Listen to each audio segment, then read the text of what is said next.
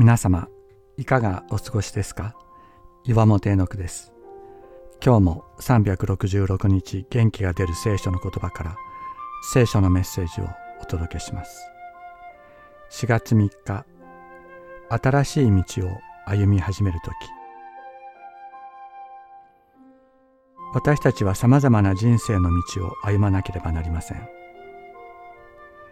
自分にとって馴染みのある道を歩むことは比較的容易ですが新たな道を歩むのには多くの困難が伴います。また人の無理解や悪意が待ち受けている道を歩かなければならない時私たちは不安に怯えその道を歩んでいくことの困難はさらに増します。しかし聖書は言います。そのような私たちの歩みの一歩一歩を見守っておられるお方がいる。私たちが眠る時十分な休みを得られるようにその時を見守ってくださっている方がいると。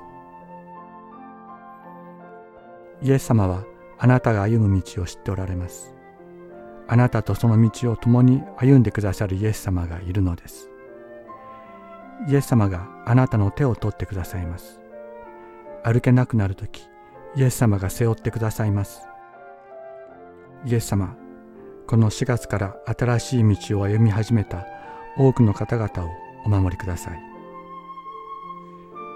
あなたは私の歩くのも伏すのも見守り私の道のすべてを知り抜いておられます。詩編139編3節。